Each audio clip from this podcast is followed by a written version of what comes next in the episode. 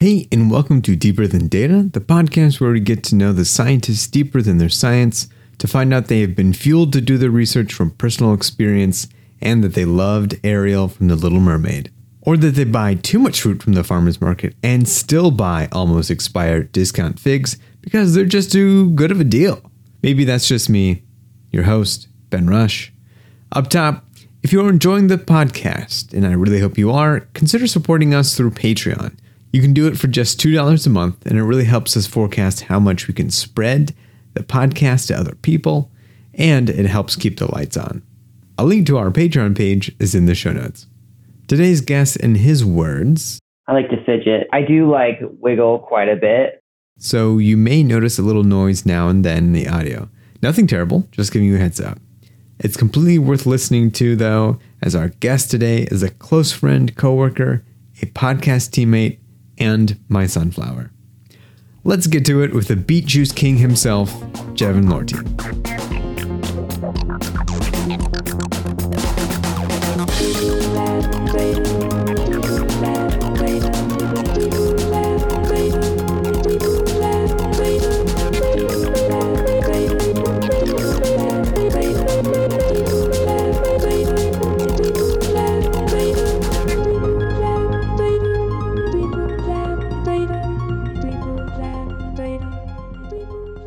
Jevin, thanks for joining me on Deeper Than Data. How are you doing? Pretty good, Ben. Uh, thanks for having me. How are you doing?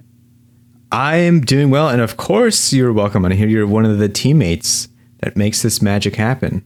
I would like to start with your name and pronouns you prefer.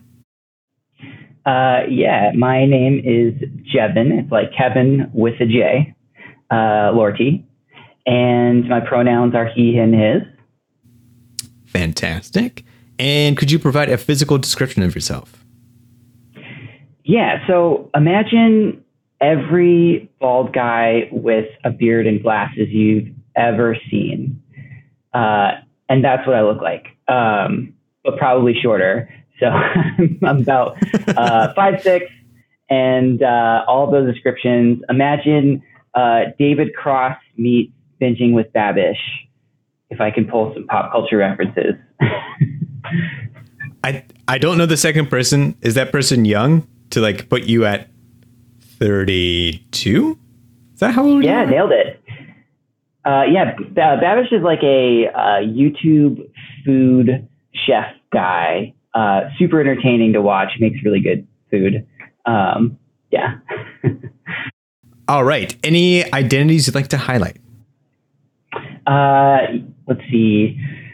White male cis het that whole thing. Uh, it, I I would say is my uh, identity. Uh, if I could put it into categories, um, I'm a uh, husband, cat dad, uh, student. I feel like that goes along with the uh, bald glasses bearded guy thing. yeah, yeah. just stereotype me whatever way you want. It's probably true. yeah, you're gonna be ninety nine percent accurate. yeah. You're gonna miss that one freckle, but other than that, spot on. Uh, I've brewed my own kombucha before. Um, I ride my bike. Yeah, that you know. But I thought you didn't guess that I like to grow echinacea. So you know what? That one you didn't see coming. Do you shop at a at a food co op by chance? How'd you know? yeah. Just thought. I thought you might be juicing these days. And not steroids, just juice. Love. I just just polished off a good old beaten ginger juice. You mentioned you're a student. What do you do on campus? So I'm a, a grad student. Um, I I guess technical titles would be graduate research, assistant, and then I'm also a PhD candidate. So I've passed my prelims.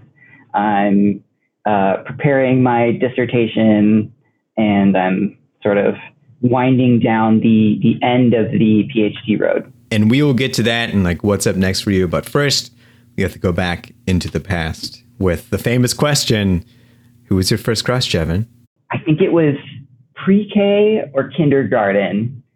I don't know what her name was. I just remember, uh, I just remember uh, I thought this girl was cute and I didn't know how to express it. And so we were sitting next to each other on the bus, you know, just a little four year old, five year old Jevin. And I just licked this girl's face. I just like licked her cheek. Um, and so I guess that was the the kindergarten way of like of like you know slipping into her DMs. Um, and uh, you know she responded positively. She licked my face back, um, and then we continued this like sort of back and forth uh, four year old version of like uh, making out. I guess we just like licked each other's faces for like several minutes, and the teachers were super grossed out. I remember they told us to stop.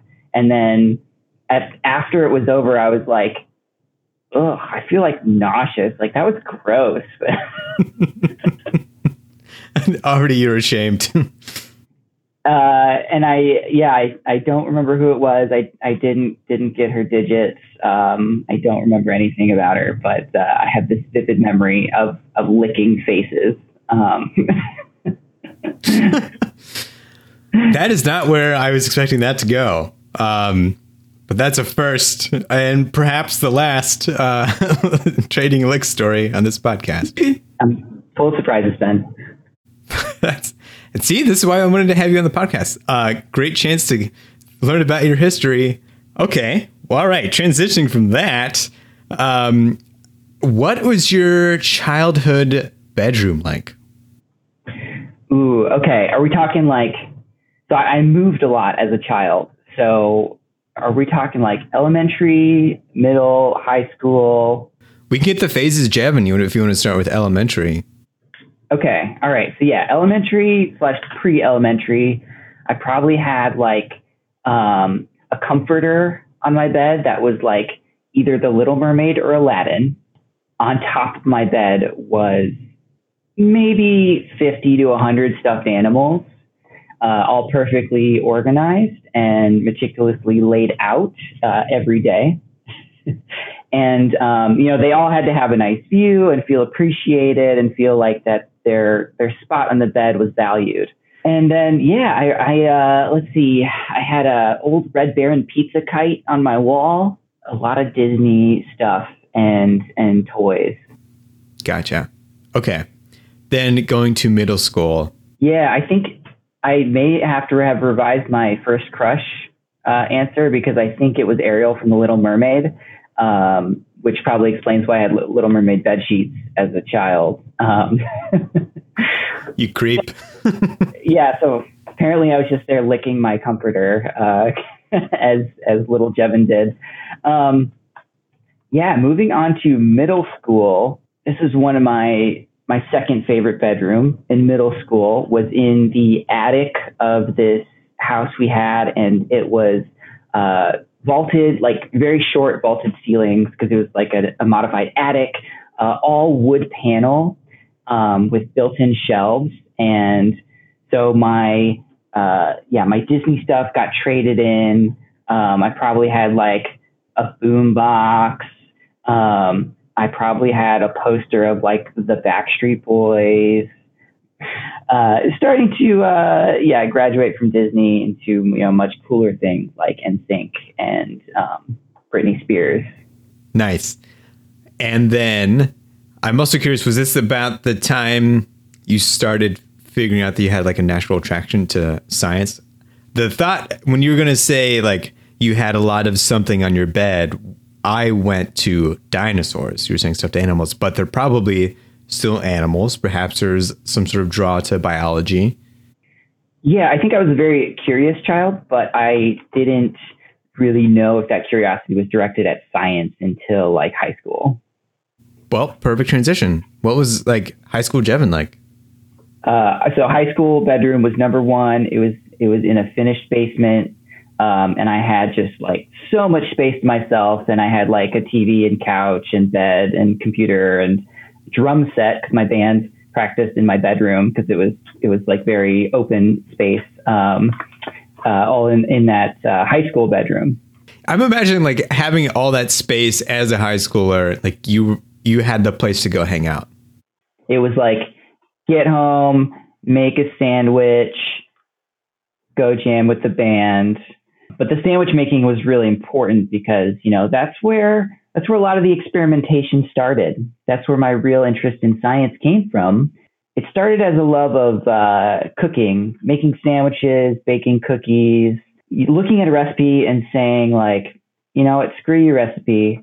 I'm gonna I'm gonna put what I want in my cookies. I'm gonna make a sandwich with peanut butter and jelly and ham and cheese and you know what? Maybe that was a failed experiment, but I learned something and I move on to my next sandwich. What's like cooking like your I feel like it is like applied chemistry. Um was it really like your gateway and then you started thinking like okay, how does this stuff like f- actually work for me being able to taste?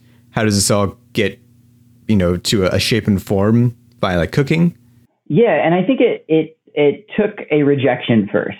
So I first wanted, I thought I wanted to be a chef um, because of this love for cooking. So I went to work at a restaurant, and maybe not a rejection so much as a realization or an epiphany. And I, I worked at this very fancy restaurant downtown, and uh, I was a busboy and a host because um, I was too young to be a waiter. Um, this was probably about 14, 15 years old and I was just I became very disillusioned with the whole uh, chef career. A lot of the chefs, um, it looked like it's just a thankless, tireless job.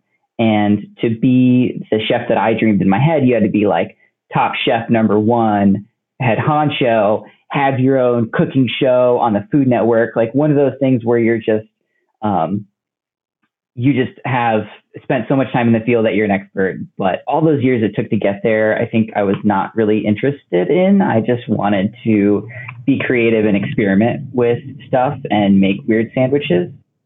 So I, I think I discovered science after that sort of epiphany that I didn't want to be a chef. And I picked up a book that was about um, that was about biofeedback.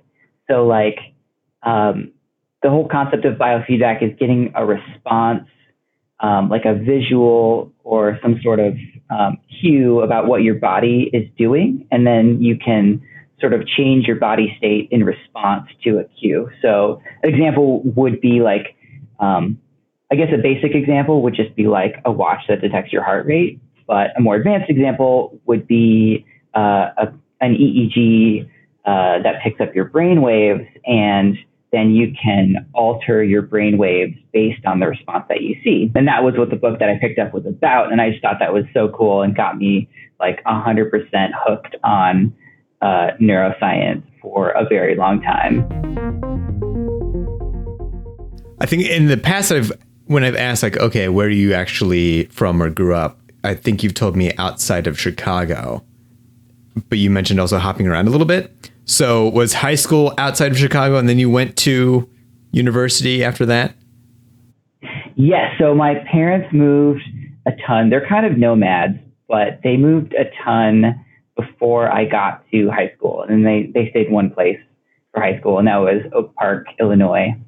Um, and I was actually there from like elementary school to high school, but they moved within town. Um, but prior to second grade, we moved like every year since I was born. Okay. And was your university also there as well, close to it? Uh, in Illinois, yeah, but um, but a little bit further southwest, it was um, Knox College in Galesburg, Illinois. So kind of on that border of Iowa and like the Quad Cities. It's pretty close to there, sort of in the uh, southwest corner of Illinois. Any specific attraction? I know you went into neuroscience. I'm not sure if they just like had a program or a lot of friends were going there.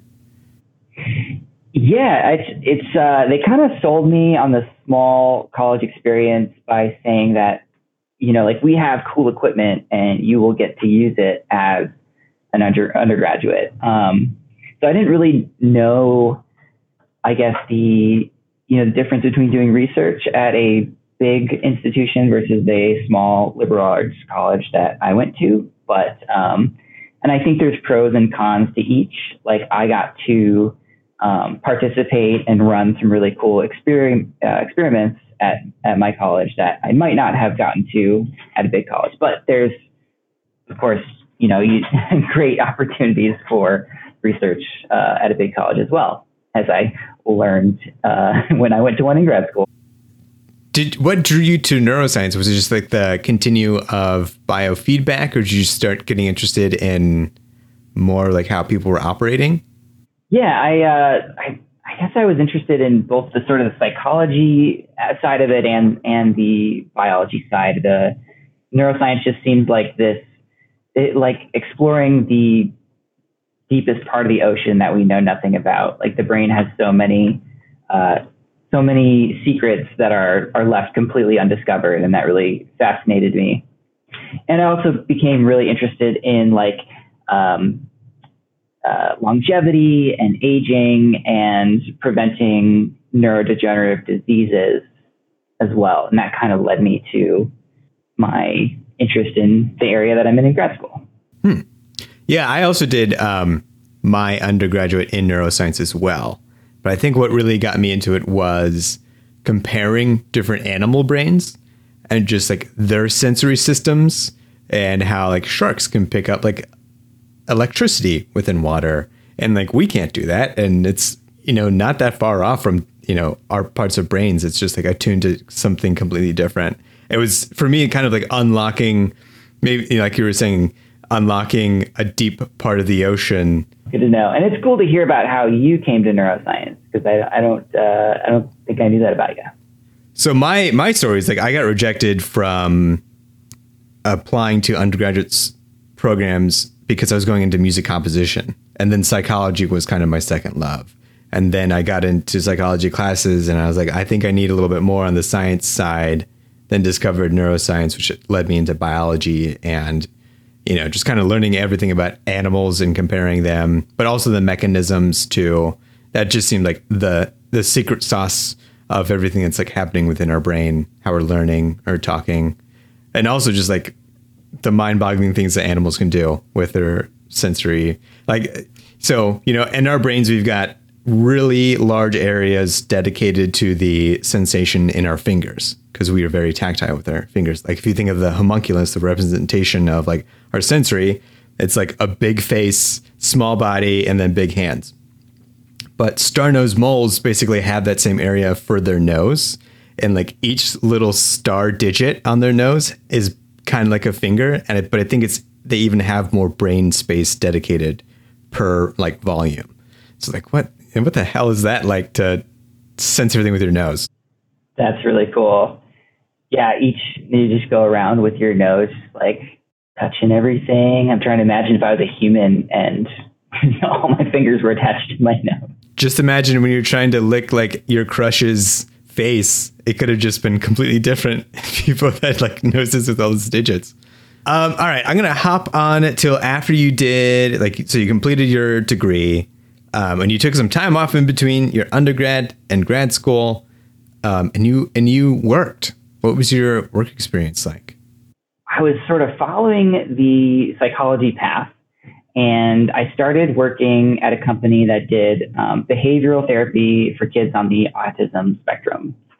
Um, so this was uh, working off of um, a lot of uh, behavioral conditioning principles, um, where we would sort of uh, teach the kids in a way that um, that was very systematic and made um, it, it made the learning process very organized and incremental and um, had really uh, amazing results. And um, so, yeah, I did that for seven years, um, a few years sort of as a technician therapist where you're, you're just performing the therapy every day with kids. And then I did about three years as sort of next level up, which was designing the uh, curriculum for each kid. So you look at where where are their learning needs and uh, how can I find uh, a program, learning program that will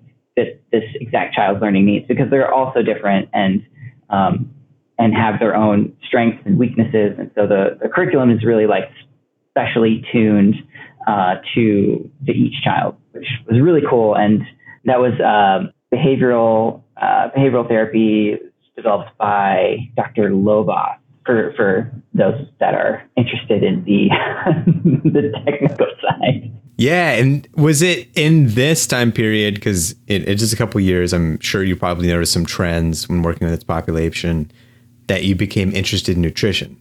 Because now you're in a grad school program that is nutrition. I had noticed in the kids that I work with, worked with, um, anecdotally, just behavioral differences whenever they would, you know, we'd be there for snack time. I'd see what they would eat, and then I would have to put them through a potentially stressful teaching environment. Not really stressful, but like I had to apply stress to them in sort of the uh, more behavioral way of conceptualizing stress. I had to um, try to teach them something.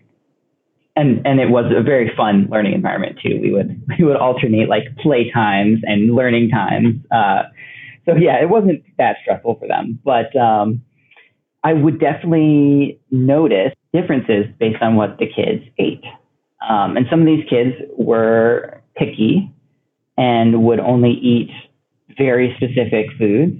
And I would notice uh, differences both within that child and between children that had just different diets. No data at all on this. This is just completely me like noticing like, oh man, there's a lot of yelling today, and all we ate was fruit snacks. And then I also, uh, in my personal life, was struggling with nutrition, sick all the time, and I was driving between houses all day, and so I I essentially had a tub of wheat snacks in my car, um, like just like sun chips and crackers, uh, peanut butter crackers, um, just like any type of like cheap uh, wheat based snack you could find was in this giant tub in my car. And I would just drive, reach over, and munch on it all day because that's all I had time for. And I was taking off a lot of time from work because I was sick constantly. Uh, ended up being diagnosed with celiac disease and um, have made a lot of life changes and improvements since then. But also another thing that led me to uh, to think more about nutrition and also returning to sort of my past loves of, uh, of, of really being interested in age and longevity and Alzheimer's disease. Um, I think all those are, are very like connected with what we eat. Um, and that led me to the nutrition uh, department at UW. To back up, also, just for people um, listening, so Jeff and I have known each other probably going on, I think technically five ish years, maybe four and a half. But I think, at least on my end, we we became uh, close friends pretty quickly, which is great.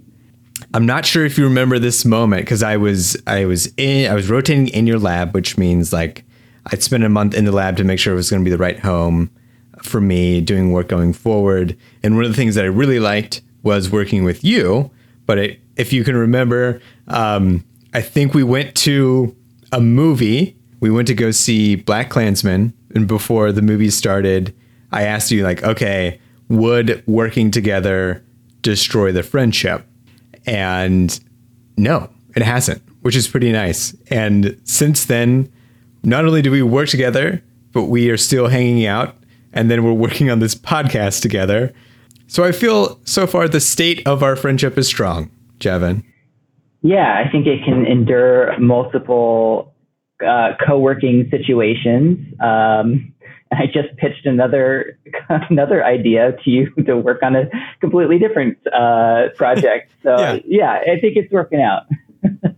yeah, which is pretty cool. Um, I've you know with the podcast and business behind it, I thought like, okay, who are some people I could go forth into new realms and work with? And I was, you know, I, I think I told you before, like you joined the podcast team was like, I'm a little hesitant of working with friends because I just don't know how that's going to work.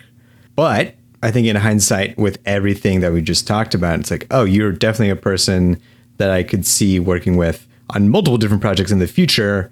And I think it works out pretty well. Yeah, absolutely. I think it's going great. I think yeah, it, it, uh, you're right. It could get dicey working with friends, but I think probably only if like you would need to have some sort of HR type talk and, uh, you know, I'm, I'm showing up late. I'm, you know, drunk on the job and like you have to confront me. And so it's really just, you know, if I start being an asshole, then, uh, then, uh, we've got a problem, but, uh, I'll, I'll try to not do that. Luckily, you've done all those things and still do your job, so it's it's perfectly fine. Both in lab, outside, when we're hanging out, playing Magic, whatever. You hold it together really well, Jevin. Since we've known each other for, um, I think, a solid four years at this point of actually working together, um, and we've gone from me, I think, being like 26, 27 to now 30. You would be 28, 29 to 32. How do you think we have changed over those four years, if anything comes to mind? Interesting. I feel like I've gotten uh, less stupid. Um, like there was definitely a uh, a uh, you know, 21 to 25 is a very stupid time in uh, a person's life. And um, I feel like I was uh, half of a, a human, um, just kind of like wandering around being dumb. Uh, and now I feel like I, I, I won't say I'm like 100% not that anymore, but I'm definitely less that.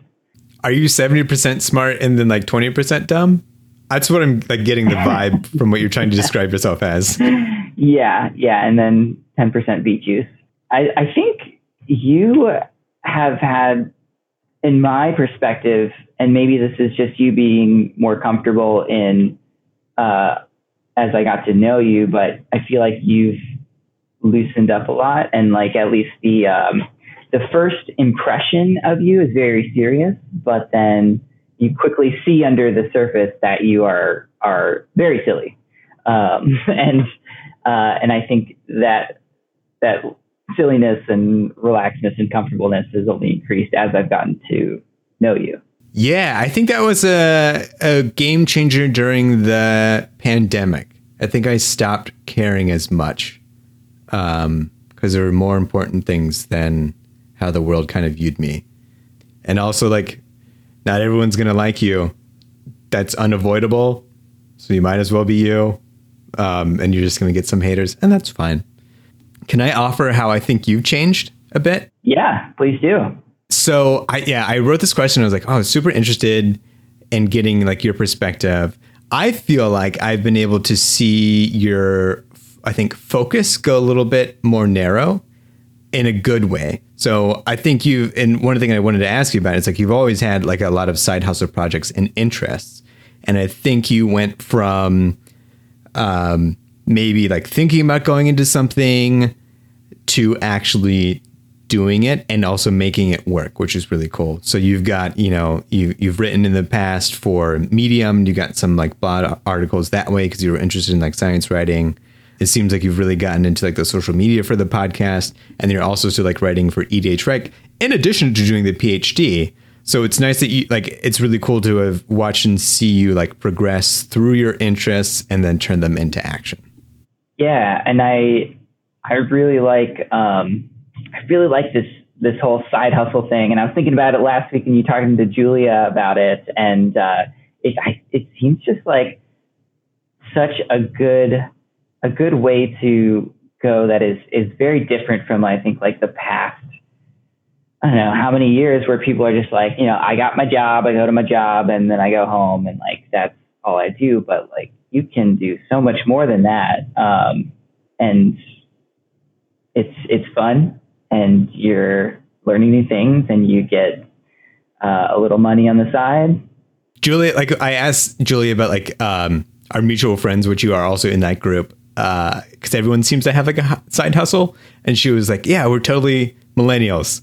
It's like, damn it, we are totally millennials. Like I didn't always identify identify myself as a millennial, but yeah, that is extremely true. Yeah, what did you do? Today? You started a podcast. You uh, you know woke up, had some avocado toast. Um, I went I went to my co-op and then juiced. I moved back into my parents' basement for the fourth time after my screenplay didn't work out about me being a grad student. You're just you're just in here doing research the whole time for your screenplay. You're not actually wanting to be a grad. yeah. Yeah, it's odd. I keep trying to publish this screenplay to the NIH for all these different grants, and they're just saying like they're scoring me so low.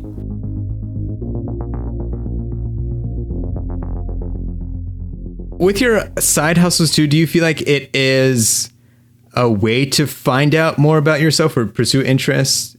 Do you think it is a way to leave a bit of a legacy as well? I think leaving a legacy is an interesting thought that I hadn't thought of before. Um, and writing always feels like you're, you know, producing anything, content creation always feels like you're leaving a legacy. So that is an interesting thought. I think for me, it's it's more um, a wanting to be productive with my time and say like, oh, I have this hobby of playing Magic the Gathering. How can I turn this hobby into into something productive? Um, and then B also it's tough to be in one career and and not know if you're going to love it forever. But if you have multiple things you're doing at once and test sort of testing the water in multiple areas, then you you just open yourself up to so many options later in life. So, you know, right now uh, I'm working on my my degree, but I'm also uh, working with professors to grade papers. Like maybe I want to be a teacher someday. I'm, I'm writing content about this card game. Like maybe I want to do more of that later in life. I'm uh, working with you on the podcast. Like that's sort of testing the water with science communication and practice and social media. So it's a way to sort of, um, yeah, find out more about yourself, what you like, and what you want to do with the rest of your life as a career potentially. Maybe you would agree with this or not. I think it's like the way that the economy has kind of been designed to for our generation. Like our our parents, I would say the standard model is like you can get a job, you can get a house, you're kind of set. Millennials, it's a little bit more up in the air. So I think having that unease leads us to find a lot of different opportunities just to kind of have some security at the same time as well. Like I think one definitely like pursuing all these interests super valuable. Finding out more about yourself, I think also an, another millennial trope. Um, but a little maybe perhaps a little bit of fear too to just be like I need to be able to land on my feet no matter what.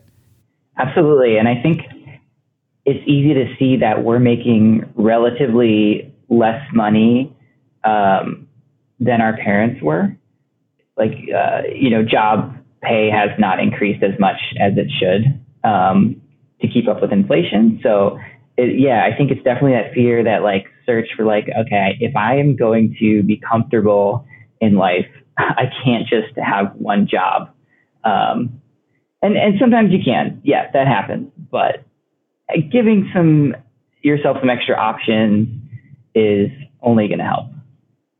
Another thing that just popped into my head. Now I can only say I have one side hustle, which is mostly just doing this. Uh, previously, was more. It's a big one.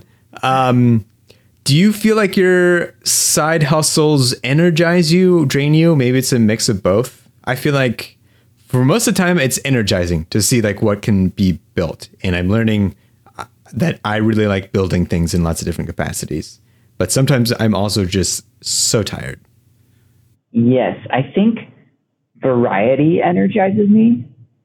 And by having all of these different things I'm doing, it it keeps me in. It keeps me going. It keeps me energized. If if I'm not into something one week, it's okay because it's a very short piece of my time. Um, if I'm writing an article, I'm just dragging I'm like, oh, this is you know not fun. Um, it's okay because I'm only doing it for five hours this week. I'm not doing it for 40 hours 50 hours. Um, so in that way, I just I I love variety and uh, it, that that definitely energizes me. Yeah, I've also wondered like, does that variety make us more productive too? Because I've I've felt like my side hustle, like making this podcast, has definitely grown my confidence in able and being able to just go speak to random people or uh, you know we do these improv games which are fun but it's also a great test of just throwing throwing yourself into chaos and hopefully something works out and it's a it's a skill to develop you know i was reading a paper earlier today where uh, later on coming up i'll help like teach an improv class which is to medical students to make sure when they are hit with like really difficult conversations from their patients or situations they have a trained skill to just be comfortable in chaos. Um, so I feel like that's translatable. I would also imagine like your writing helps in your academic writing, like your EDHREC writing, and also like social media too, for branding yourself or making yourself look good in the university's eyes and marketing for them. Yeah, I definitely think it goes both ways. I guess I should clarify for anyone that doesn't know, um, edhrec.com is a, uh, a website that uh, does stuff with Magic the Gathering, the card game. Uh, just a little little clarification there. I think we're throwing it around, but uh, people might not know uh, what that is. Um, yeah, us nerds. yeah, um, I think it's funny that you're doing a uh, improv class for doctors because probably the one profession I don't want improvising when they're on the job. yeah. It's not improv comedy. They're not trying to make you laugh. For our particular research, like we've had to call participants who are undergoing chemotherapy for lung cancer. And so that can be a difficult conversation. And it's not like something we didn't get trained for that in undergrad or necessarily in our graduate program either. So having that improvisational skill, I think, to bounce I don't know, some humor in there or just empathy and be attuned to like what they're saying is so useful. It's not like we're going off the script that's required of us, but I think just having the empathy and showing that we're also human and acknowledging that they're human too. Um, I feel like that's a decent segue into finally asking you like what you're actually doing for research and what gets you jazzed about it my research is all about uh, diagnosing malnutrition in the hospital because um, it's just so important for helping patients recover. Um, so if you think about our, our muscle and fat as like emergency food rations, um, when those rations are gone, a sick person is going to have just such a hard time getting better. So if we know a patient is malnourished, we can give them uh, extra food, like with an IV or a stomach tube, or they can just eat it if that's uh, an option. Um, but the tools that dietitians have right now to um, detect malnutrition is just sort of looking and touching that person, which isn't the most reliable measure. They're very good at what they do, but um, what if we could give them uh, the tools to see inside the patient and know exactly how much muscle and fat that person has, and then come up with a feeding plan to help them recover the best. So that's the problem that we're trying to solve. We're, we're using x-rays and MRIs that patients just get all the time. And uh, those are perfect for looking at malnutrition. You know, sometimes we, I think like we can get so lost in our research and the technicalities of it that we forget the impact that we have is basically because I'm in a very almost identical you know field as you. We've got our separate projects, but a lot of the same themes.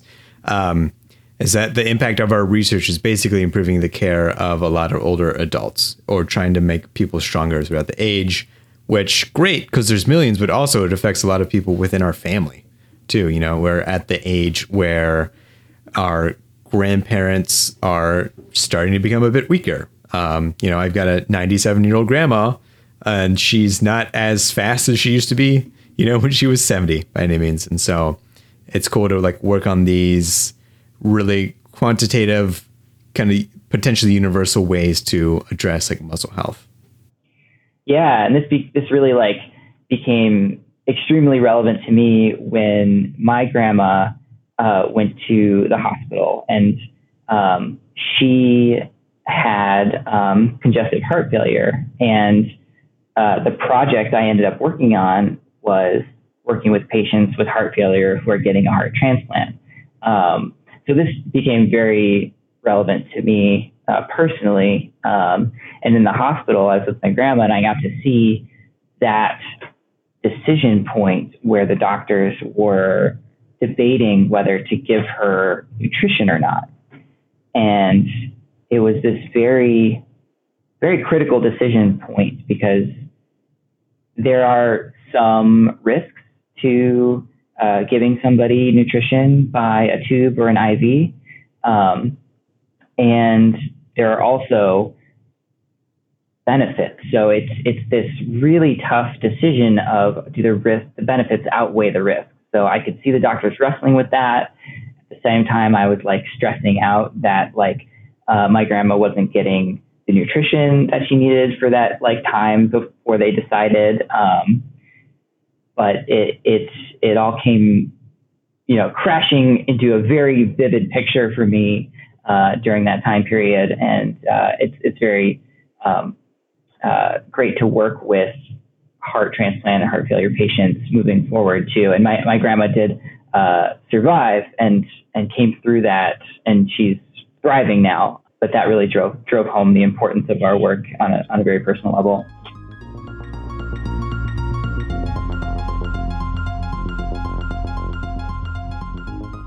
Because both you and I are gonna we're slated to graduate within a year, which means probably going on to something else.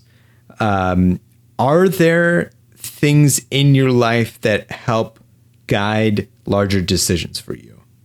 I think we all have some sort of inner compass or gut feeling of of what we should do, and I think I think listening to that is important. And sometimes that voice is hard to hear, and sometimes you need to picture what that voice is going to say in a year or five years or 10 years. Um, and I think that that can be challenging, but is it is so important to do to picture picture yourself in the future and what is going to make you happy. Yeah, I completely agree. I think during this pandemic, I especially kind of refined the view for larger decisions and sometimes even smaller ones. It's like, will I be happy with this decision that I've made in five years or 10? Will I always wonder, like, what if? Would I be happy telling my grandkids, if I ever have any, um, that I did this during X period and live with that? Let's let's go for this one. Um, this is specific to you, and I'm curious. Uh, what is something that I've done that has pissed you off? wow. What's something that Ben has done to piss me off? I, I think it's a funny anecdote to when we first started working together. If you remember, we kind of like would fight over the radio. And and I'm I'm very like auditorily sensitive, I think. And like so so Ben, you were like always wanting to jam out you always want sort of like some background, uh, uh, you know, electronic music on to kind of like get into that flow state. And, and, uh, I do sometimes, but at very particular times. And like, I'm so particular about like what pull me out of my flow state. And so like, I remember setting all these rules on you, be like, okay, you can play music, but like nothing with vocals and nothing with uh, hi hats and nothing with snare drums. And uh, that was a, a, funny little bit of tension with us first working together. But uh, yeah, nothing that headphones can't fix. Yeah, I want to throw it back at you. Is there anything that I've done that pissed you off? To add to the music, initially when we started working together, we were in the same room. Then maybe six months later, I think we were separate which in my head was like maybe that's pretty good so we don't distract each other because I think we could just talk for a long time. So there are three people in our lab. There's another grad student. That grad student and you, I think there was like a Taylor Swift album that came out and just like cranked Taylor Swift. And I was like, in my head, on the other side of the lab in a different room, was just thinking like, I'm so glad I'm not in that room right now. um, I don't. I think there's. It's more of a mannerism that I've noticed for you, or just a behavior trait. I, and I don't like get mad about it, and more I just kind of I think laugh, and it's kind of cute.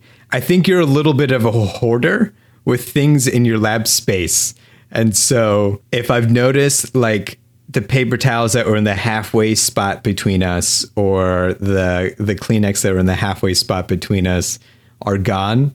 I'm like, okay, I'll just go check Jevin's space real quick and you know, 90% of the time they're there. Yep, you nailed it. I just, I don't think I'm really cognizant of it, but I will just like pick things up and carry them around and then set them down and like never once am conscious about about it and it drives my wife Megan insane and she's like or or she like uh laughs at me a lot because I'm like I where did my phone go, I just had it in my hand and then I blink and it's gone. Um, yeah, it's pretty harmless though. I don't think it's ever been anything really important. Yeah, I haven't like picked up your wallet and you've like, where's my wallet? Oh, it's it's in Jevin's desk drawer. yes, I do love to leave my wallet out for people just to see um, in the middle of the lab space. I love to show them that, like, look, I have no cash. I'm I'm such a millennial still. All right, I'm gonna move on to our improv game. So before I tell you our scenario, uh, I need a few suggestions from you. So the first thing, I will need a number. Uh, a number? Uh, I would say 11 and a half. 11 and a half. Okay. Uh, next, I need a unit of measurement. I uh, I want to say uh, light years. This might not turn out the exact way I, I was thinking. Did okay. Ruin it? well, no, we'll go with it. Okay, then I need a spice or herb. A spice. Um, ooh, I have so many favorites. I'm gonna say turmeric. Um, a junk food junk food. Oh, how you can make me pick uh, ice cream. The last thing that you juiced. Well, it was uh, beets, apples, ginger, and carrot. Uh, you want to pick one? Go beets. Please. All yeah, right, let's we'll go, go beets. With, uh, go with beets. Okay. And something you're allergic to. Pollen. I hate pollen. Get out of my nose, pollen. So, here's our scenario we are both in nutrition and oftentimes within the realm of nutrition we come across very trendy diets so as an example of how easy it is to hype fad diets that aren't necessarily based on evidence we are going to argue in favor of these made up diets these new hot guaranteed to get you shredded diets so we'll go, we're going to do two each. They're going to be about 30 seconds to a minute. Um, I'll loosely keep time per usual. Um, and so we're going to take turns amping up what we can get from these diets. So I can go first. Um, so the the first one is consuming 11 and a half pounds of turmeric. And then your diet after me will be amping up 11 and a half pounds of beets. And if you do this every single day, it is guaranteed to get you shredded and ripped and whatever other benefit that you want to throw into it. So, Jevin, I know you've heard about turmeric before. You can get it in all these supplements. It's a lovely color. It's so strong in color that it can turn even your black plastics this kind of yellowness. And I have now found the cure to getting sunburn, which is consuming 11 and a half pounds of turmeric. And here is how it works. So you've heard of antioxidants, right? Turmeric is a natural one. But consuming 11 and a half pounds of turmeric, you'd be actually impervious to any radiation from the sun because you will turn the color of turmeric. And this works for us because we're pasty white people. Works for demo. So we would be able to negate any of the harmful rays from the sun if we consume 11.5 pounds of turmeric. And we just do that by having three pounds of turmeric every single meal plus two and a half during snack time. Or you can try to eat it while you sleep. But I'd love to hear about your counter one that you think could be better, which is about beets. All right, let me tell you about beets. Beets, beets, beets, beets, beets, bears. Battlestar Galactica. Um, so, beets are the new hottest hip food diet. All right, let me tell you about this. Your your blood is red, right? Beets are red. Anything that you put in your body that's red is going to be good. It's going to be good for your blood. You can supercharge your blood and your performance today by eating 11 and a half pounds of beets. Pro athletes do this. They they take uh, blood infusions from other people. It's outlawed. You don't want to do that. But this is the next best thing to take your game to the next level is by juicing 11 and a half pounds of beets, get it into your body, and your blood will become turbocharged. Maximize your oxygen consumption, maximize your performance, maximize your muscle power, and you can uh, you can maximize your best self with beets. I'm pumped. I'm just gonna like crunch into them every single day. My face will be stained. but I think I can do something even better than that. Um, I would like to introduce to you the diet that it is eating pollen for a whole light year. Over the course, you're thinking light year, oh, that's a distance measurement. I'm also switching it to a time measurement because that's a long amount of time, and that's how much you need to consume pollen. Um, but here's why because you've heard, okay, taking beeswax is good. You've heard uh, just licking flowers or people's faces is really good. You get me- good memories from it. But if you have pollen for a whole light year, your sex life is going to get supercharged because pollen is just sex stuff from trees. And so every single tree that you see will supercharge your sex life. You will get as hard as a tree trunk and you will grow that big. Maybe that might get edited out. Um, it also might stay in. We'll see. But no matter what, it will charge your sex life because you will be feeling amped up on all this pollen. It is a great source of protein. It is a great source to get you inflamed and feeling agitated, which can give you a lot of energy. You won't be able to sleep, which makes you uh, just up and able to do stuff and talk to more people. It'll help out with your dating life. Um, and so that's why I'd like to say you should be having pollen for all eternity. Maybe if I like, yeah, eat it or um, bypass my nose, I'll I'll love it and I'll be super pa- pollen powered. Or a suppository.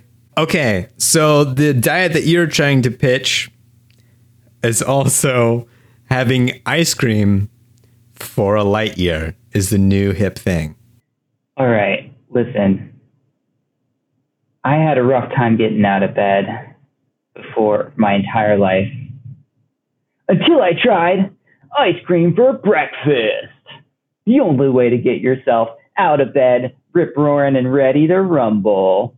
You can have choose from one of three flavors uh, super healthy Rocky Road, uh, Turbo Nutrition uh, Vanilla, or my personal favorite, uh, Black Cherry Vitamin Bomb. So, listen, guys, getting out of bed sucks, but you can get out of bed the right way with ice cream, and it's good for you. That's the thing. This ice cream product, yeah, it's regular ice cream, but it's got 4,000% vitamin C and E and chromium. Like, we put so much iron in this ice cream, it's magnetic. That's how cool it is. Just like your personality. oh, thanks. Cool. Well, oddly enough, we have thrown in a lot of information that gets uh, sucked up into trying to get people to buy stuff um, and nutrition products. So hopefully this is fun for listeners, but maybe even educational, especially all those dick jokes about pollen. That's very helpful for listeners. Um, so with that, Jevin, thanks for doing an improvised game. I'm glad we had some time to actually like sit down and also learn more about each other and remin- reminisce as well. So that was lovely. Yeah, thanks for having me. Uh, this was uh, this was a lot of fun. Thanks for listening to Deeper Than Data. Boy, we sure did cover a lot, but doesn't that happen when you're just chatting with a good friend? I think you can all call Jevin your sunflower now. And if you'd like to support the podcast, please become a supporter on Patreon. A small monthly donation will help cover costs of distributing the podcast, recording software, and getting the podcast out to others. Until next time, be well. Deeper Than Data was produced and created by me, Ben Rush. Music by me, Ben Rush. Support from Jevin Lorty on all the marketing endeavors, from Lauren Schrader on all the branding ideas, and Julian Nepper on website development and future editing. Um, I think, and since we're a little off right now, it might be a good time for me to pee and just like take a second and think. Um, since I think we're already in like cutting zone. Um, I think we'll be safe. I'll, I'll land and uh, go into the improv. I mean, I'm going to edit some stuff anyways, but Yeah. Okay, but I do have Yeah. to pee. okay, go pee. All right. Sorry, it was going to happen thing. at some point. So much juice and tea and everything. Too much beets. my headphones off, so I can't. You can't hear me peeing. And this, dear listener, is what it's like to have the life of being a podcast host. Sometimes your guest pee and tinkle. You just got to deal with it, even if they're fully aware that they're going to be interviewed. But uh, it's why they pay me some money, not necessarily the big bucks. Not yet. Jevin must be pretty hydrated. He thinks I'm going to edit this out. There could be a whole show dedicated to uh, Jevin peeing and actually no one around to listen to it. It's probably better than a show dedicated to Jevin being and people listening to it. I don't think I'd subscribe.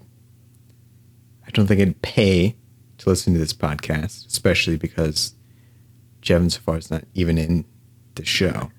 Oh, he's back. All right. Uh, yeah, thanks uh, for giving me a second. Of course. I have a very small bladder. Ice cream for breakfast.